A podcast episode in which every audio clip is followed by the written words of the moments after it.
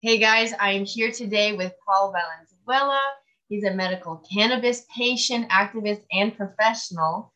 He has focused his professional work on the nursery sector of the industry and strives to create the best clone experience possible. Thank you for joining us today, and I'm so excited to get all of your knowledge. Thank you, Leah. Thank you. This is uh, super excited. I'm really happy to be here. Yes. So let's start off. Tell us your background and how you cannabis.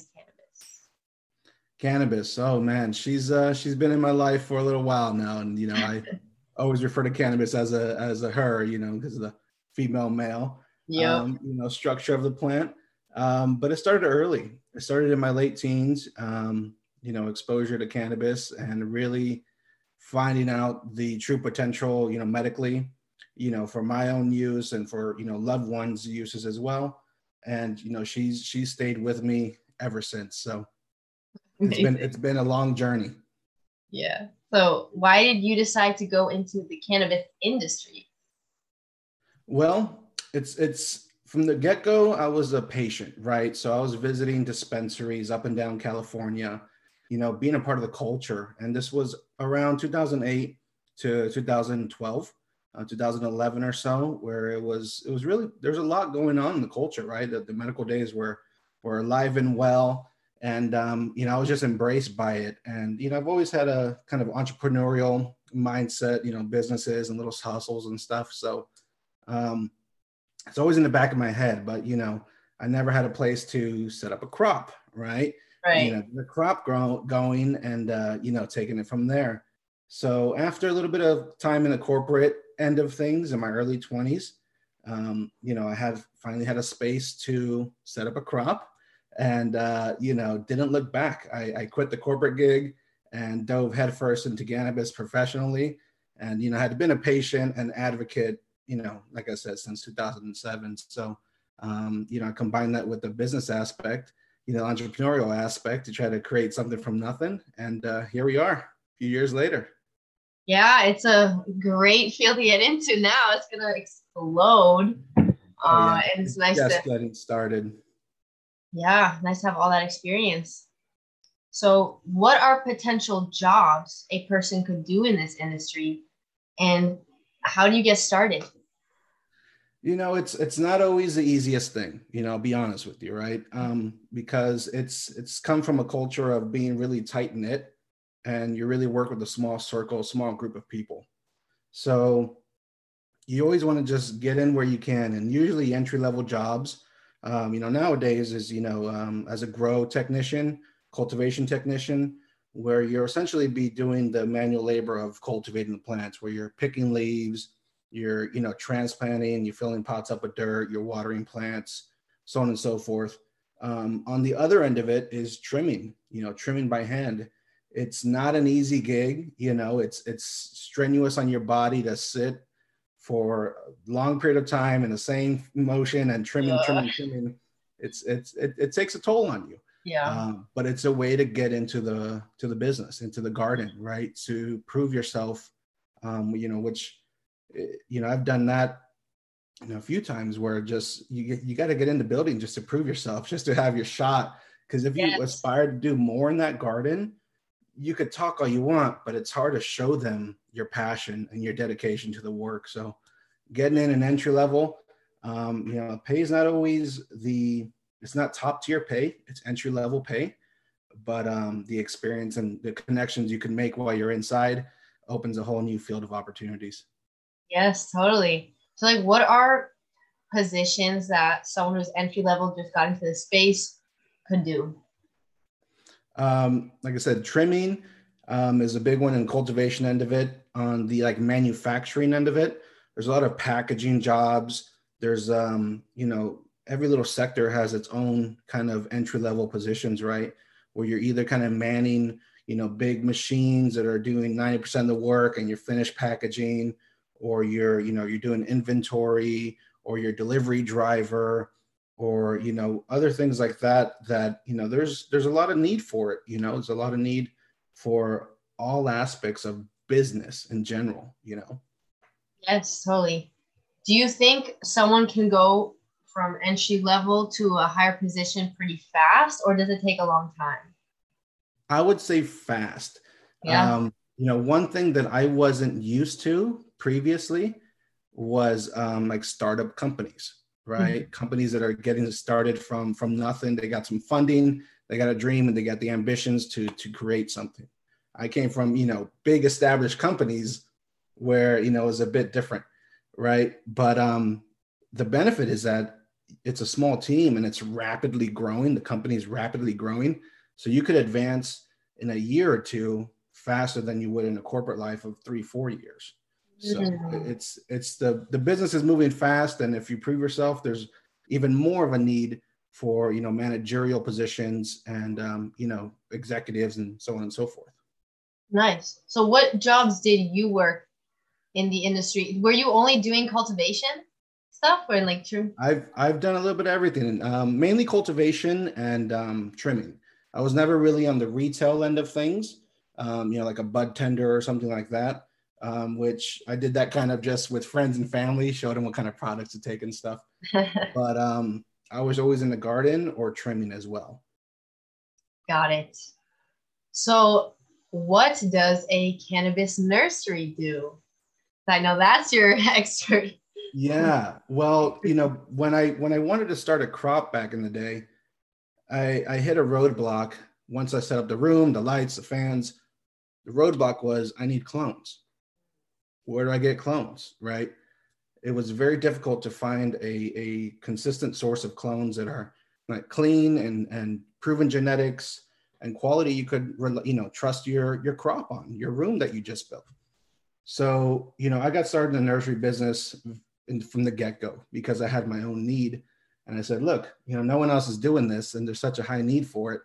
I'm to give it a shot. So, a nursery provides um, the start plants, the starter plants for a grow.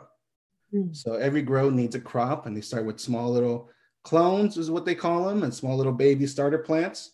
Um, by, you know, the numbers get really big in these in some of these facilities and uh, they provide all those starter plants for every every grow. Oh, so like, how many plants, or like, how many of those little baby plants do you guys have? Like, that must be a lot. It's the numbers are are big. Yeah, the numbers are big. Commercial commercial operations they require up to tens of thousands of plants, Whoa. sometimes at once, Hmm. because that's the the size of a, the crop that they're that they're planting. But numbers in the thousands, you know, thousand plus, three thousand, four thousand, especially like the outdoor grows. is where Mhm. you get those big numbers, the big greenhouses get those big numbers. Um, and indoor facilities are still 500, 1,000, you know, right around that range. Um, but it goes all the way down to your personal six plants too. So Yeah. it's, you know, dependent on the, on the garden. So, have you worked in both outside and inside, like nursery stuff? Um, I haven't had the pleasure to work outside, only in, in indoors. Yeah.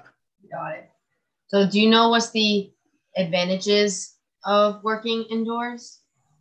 Um, in control and consistency, right? Because you're really, for better or for worse, you control every aspect of the warehouse, the building, and the environment. Um, so if something fails, it's on you. But if it doesn't fail, it's perfect and it's predictable.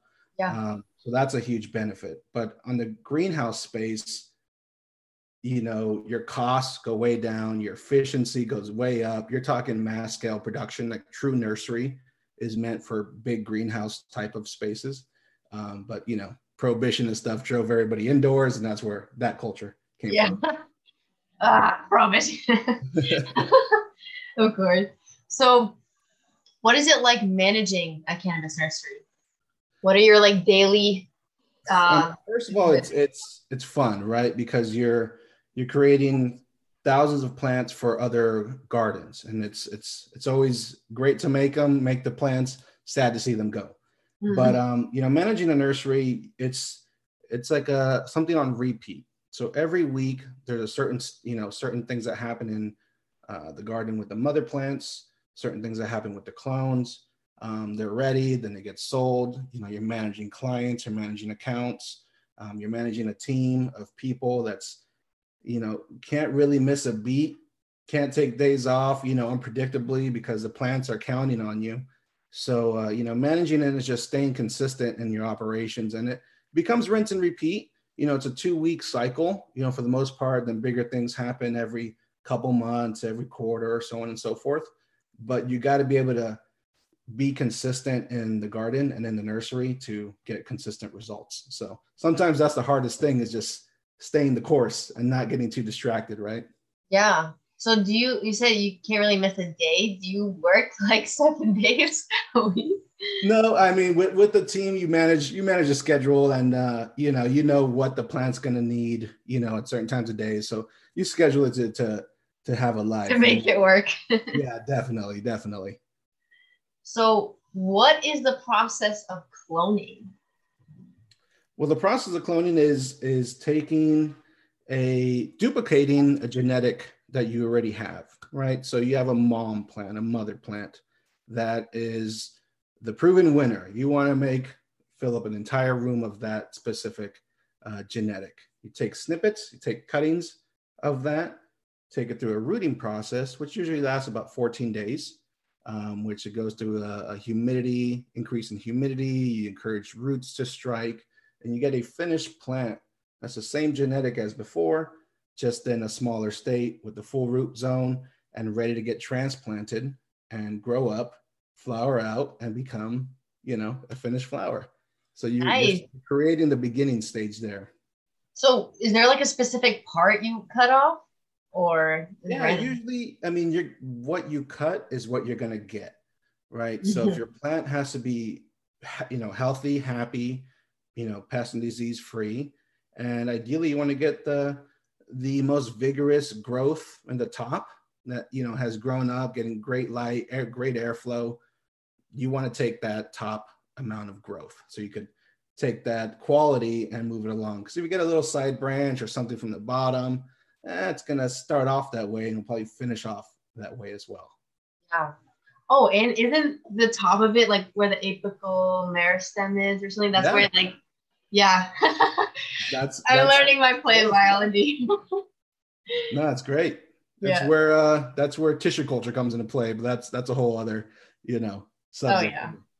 So what are some mistakes people make when cloning? Um some mistakes are too much moisture, mm. too much water. You know, the the cloning process does involve uh, high humidity, and you do need high humidity, especially in the early stages. But uh, you know, there's people that just go overboard with it, and you know, don't want to encourage dry backs or or the you know the little environment to breathe and get air exchange or anything like that. So some issues is just keeping it too moist, too damp, too closed off for too long. That just that doesn't uh, create the best environment. So you know, let your let your plants breathe, get them fresh air, and the moisture will come right back and you'll be way better off. so, give us a summary. I know this is a big question, but give us a summary of how a person can grow for the first time, like seed to end products. Okay. Um, start with your environment. Okay. This could be a spare bedroom, a garage, a tent within a room, um, you know, a big warehouse, what have you. Your environment is where it starts with. Okay. So you don't want big swings. You don't want someone something really uh, hot or really cold in a basement or something. You want to create an environment that you could kind of control if it's indoors and stay within a comfortable range. If it's comfortable for you, it's probably comfortable for the plant. Um, so start there. You know, there's a lot of aspects we go into, but uh, you know, air conditioning and systems and a fan or fresh air if you live somewhere nice. But you know, uh, an environment that you could maintain a comfortable range in. Um, start with some clones, I would say. Um, saves you a lot of time versus starting with seeds.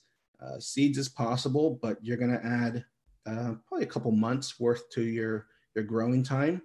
So uh, start with clones. Get a get a good trusted clone. Um, Where can someone find clones? You know, the laws vary everywhere, right? but, um, you know, dispensaries, you know, medical dispensaries, recreational dispensaries are able to sell them, but you know the nursery space is not always as uh, on the forefront and things. So right. you know not everybody carries clones because once again they're, they're kind of an afterthought right? Nobody puts enough they, thought to them they probably don't want to sell clones in dispensaries because they just want you to buy their flower not you grow your own. Right and yeah it's it's uh it's like advocated you know with you know big companies do that but it's like hey you know you got to encourage growing your own. You got to give them access to do so. You know it's yeah. not going to be everything you need and be self-sufficient from the first clone you buy i guarantee you that you know so and you want a little variety in your life too. So um, start with the clone. You know i would go down to your local hydro hydro store hydroponic store um, get set up there.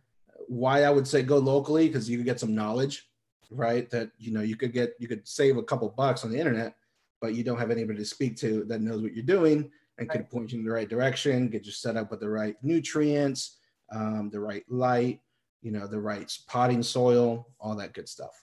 So, uh, you know, shop local, go down, chat with somebody, you know, go home with all the equipment you need and uh, a little bit of love, a little, lot of patience.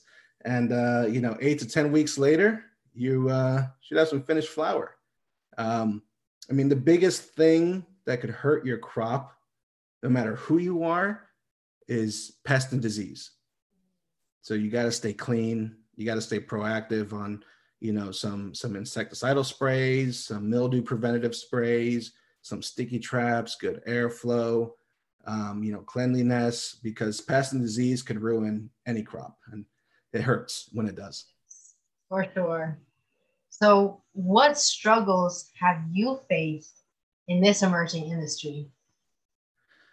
You know from the beginning was like you know stereotyping and uh you know not being able to be as for you know open about what my passions were where my interests lied um you know what i did for a living.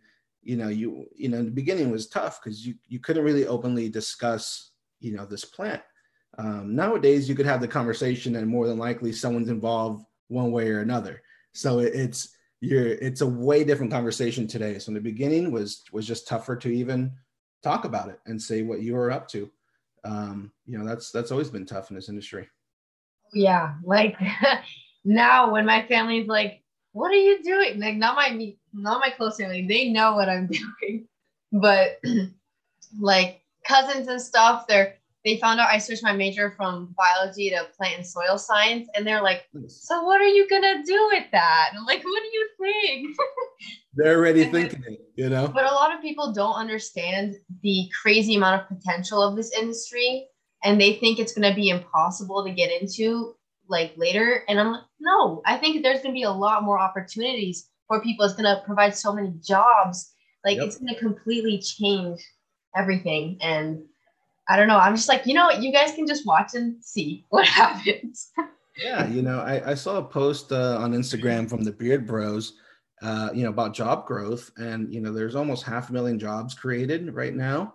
And, wow. And to top it all off, there's still no legitimate banking for mm-hmm. licensed companies. It's like there's still a stifled industry, jobs yeah. just waiting to be created, and the potential for anything to happen is could be because we're so early in this industry. It doesn't feel like it. Yeah, it doesn't. So early, and and anything's really you know possible. Mm-hmm. Yeah, it keeps me going. I'm like I'm still early, even though it doesn't feel like it. so, with all your cannabis knowledge and experience, um, what are you doing now? Now I'm uh, I'm an online clone coach.